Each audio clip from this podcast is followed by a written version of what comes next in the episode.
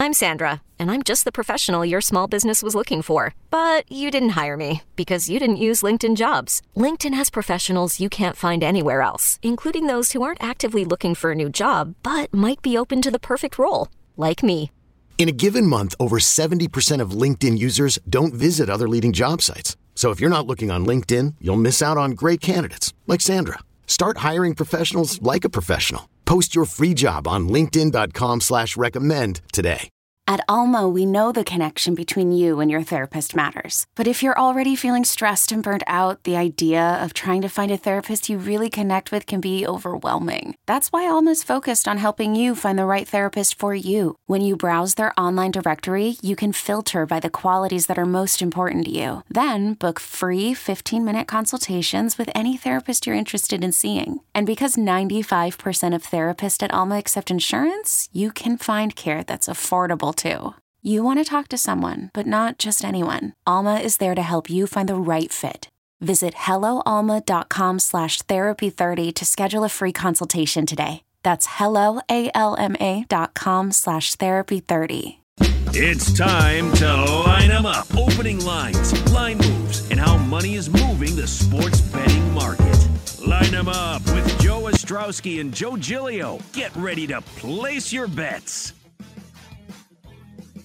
Foxworth, this is BetQL Daily. You can follow us on Twitter at BetQL Daily. Always fun on a football Friday. We're going to go over every NFL game. Sides, totals, props, survivors, teams, sorts of betting angles. And Aaron, I know we threw out something on Twitter, so we know where to begin with our breakdowns. Yeah, so happy Friday, and thank you to everyone that weighed in this morning on Twitter at BetQL Daily. So we asked, which of these NFL games are you most locked in on this weekend? And over 75% said 49ers at Eagles. So Joe O, that's where we got to start. Yeah, let's go here. Joe G, why don't you give us your thoughts as the Eagles guy, and I'll tell you why you're wrong. All right, well, so... For the first thing we need to do is look at the line here, because the line moves last night. If you saw it, I'm not sure if it moved back up this morning. The line last night, last time I checked, had gone from 3.5 down to 3. Yep. So let me make the Eagles case in this game, and I think it's gonna be a very close game. And at 3.5, I'm at 3. If that line sits at 3.5 or goes back 3.5, I will take the Eagles.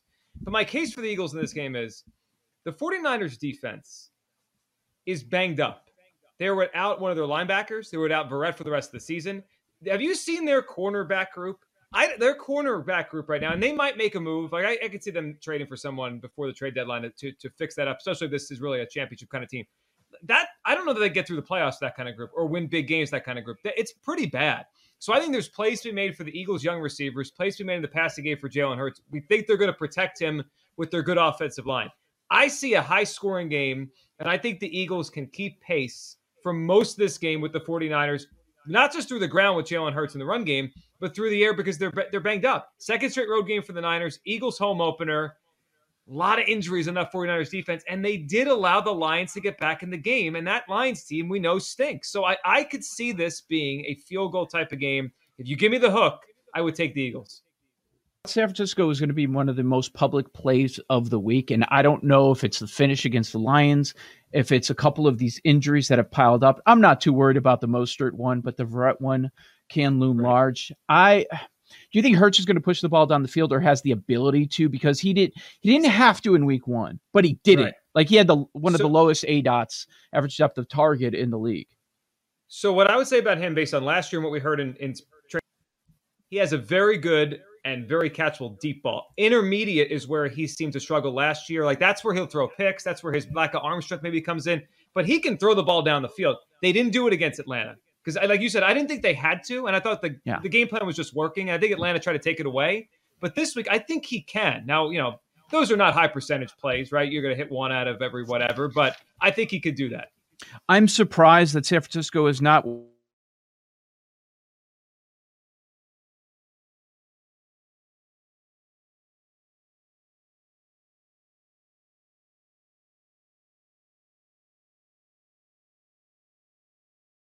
six and a half, and now people are all over the Eagles only getting 3 points against a team that many consider to be a Super Bowl contender. So I I'm a little concerned about it, but I'm on San Francisco minus the three of them at the 3.5, maybe a little dicey. I'm surprised how much people have flipped on this Eagles squad.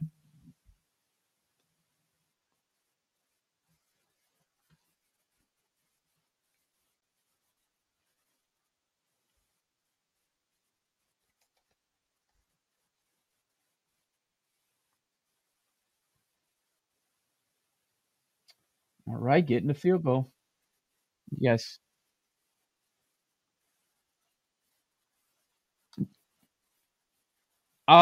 Just looking at it right now on Friday morning, it's -3 and it's -110 on both sides. So right now, it doesn't seem like there's going to be a big push, but that can change Sunday morning. What's the next game we want to roll through? Bengals Bears. That look good. Okay, Bengals.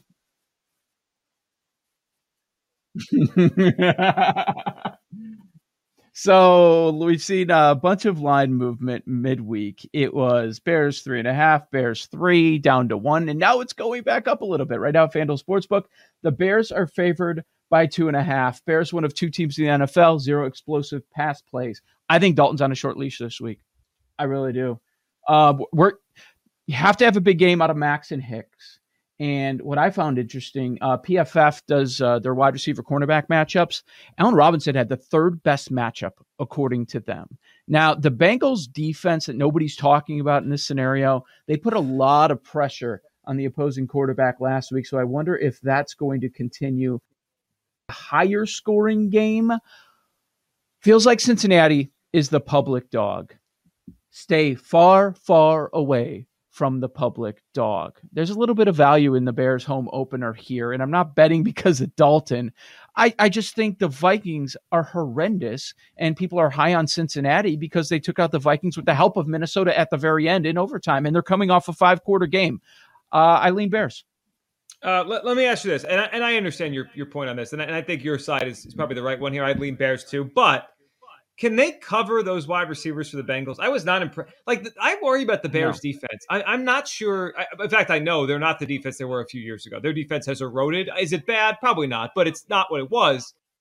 The Bengals' receivers are pretty good. And Chase, who all offseason, it was like, well, I don't know. He's not catching the ball. He's talking about the stripes on the ball and the lines and all that. He looked just fine. Him and Burrow looked just fine. It's a lot of weapons for Burrow, and they will let him throw the ball. That, like you said, it's a Hicks game up front. They got to get to Burrow. If he has time, I think the Bengals receivers are going to win.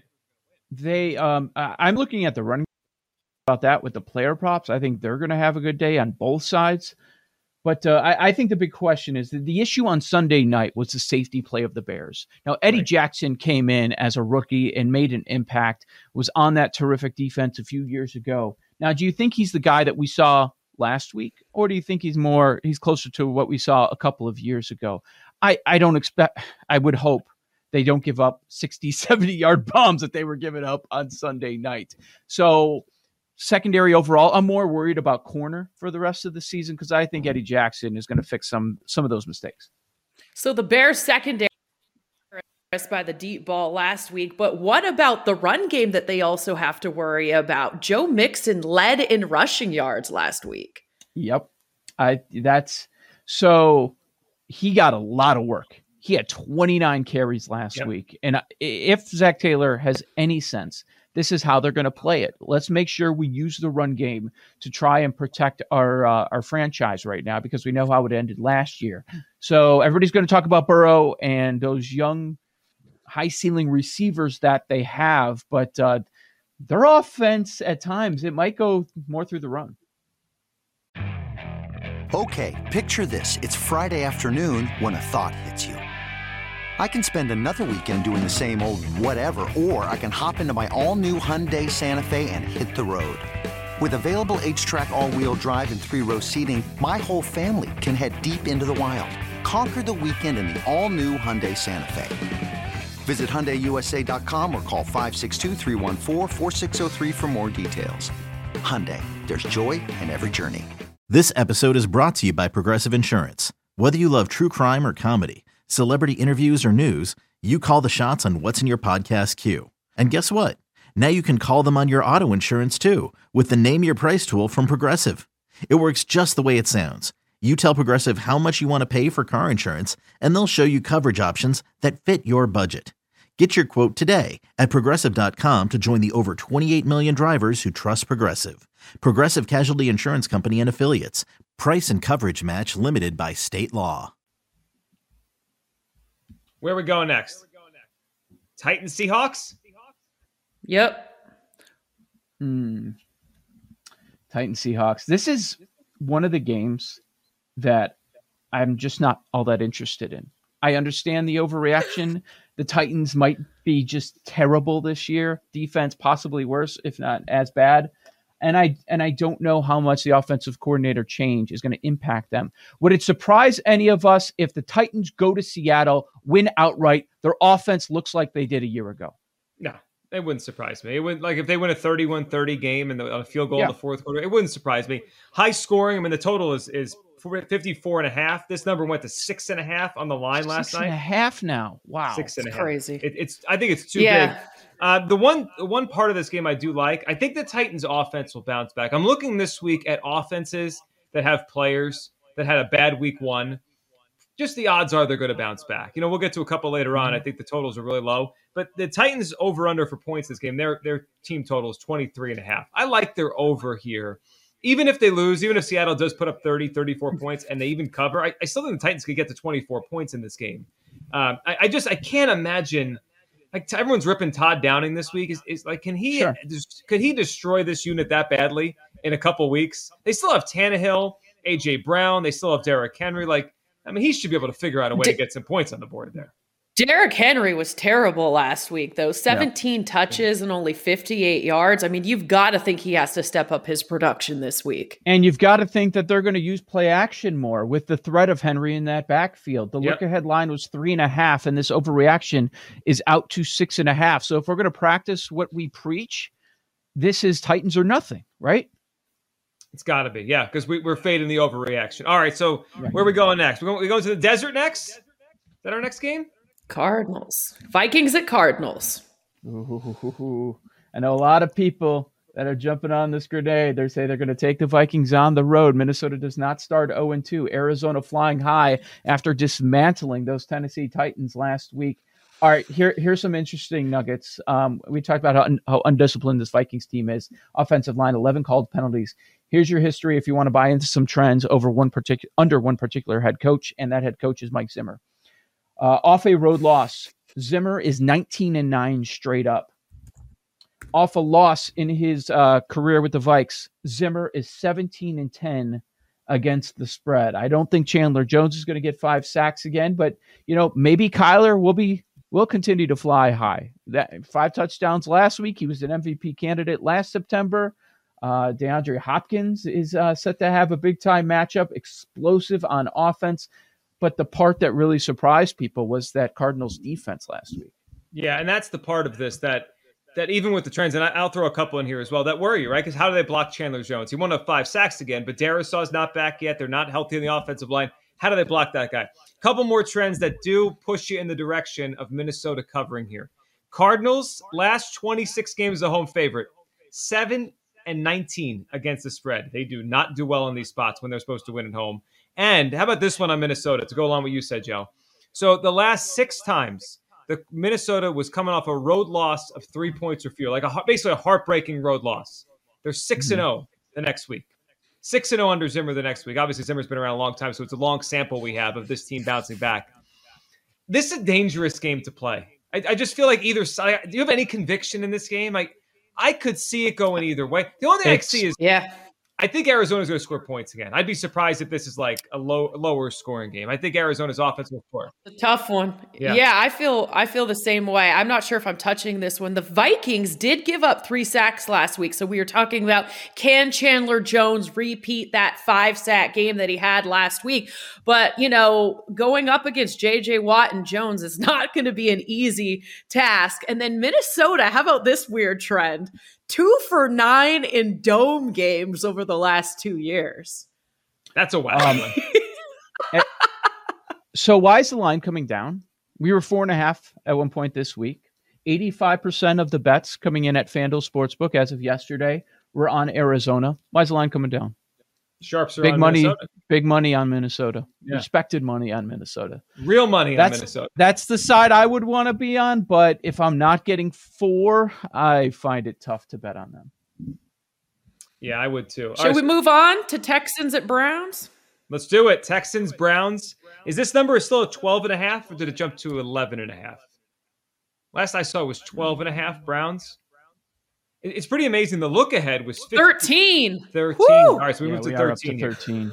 The look ahead was 15.5.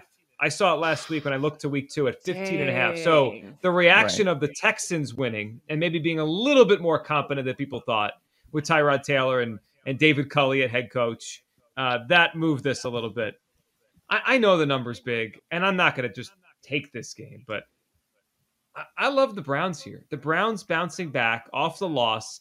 Like, they don't have to, Stefanski doesn't have to refocus them. They lost the game. Like, we can, Joe, you and I can say, wow, they had 8 yards per play, blah, blah, blah. That doesn't matter to Stefanski. They lost. Like, that's what he tells his players. We're 0-1. Like, that will refocus them. They're just so much better than the Browns. I mean, than the Texans. The Browns are so much better than the Texans.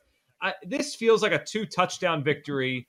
And I feel like the Texans probably have a little come down off of the win, right? They got their win. Everyone's shut up about the Texans now. That's got to play a little bit into this, you know, as you think about how it might play out. This week, this number was 11. Now we're up to 13. It probably opens at 14-15 if the Texans don't win last week. Right. And does that impress anybody? A team that might be losing their head coach with the Jaguars. Okay, you're at home and you beat the Jaguars. Congratulations. Like, that doesn't change the number for me. I love Cleveland. I don't know that it's a top 5 play of the week, but there's no doubt I would take the Browns in this spot. Yeah, the Texans are 5-1 against the spread in their last 6 games as an underdog.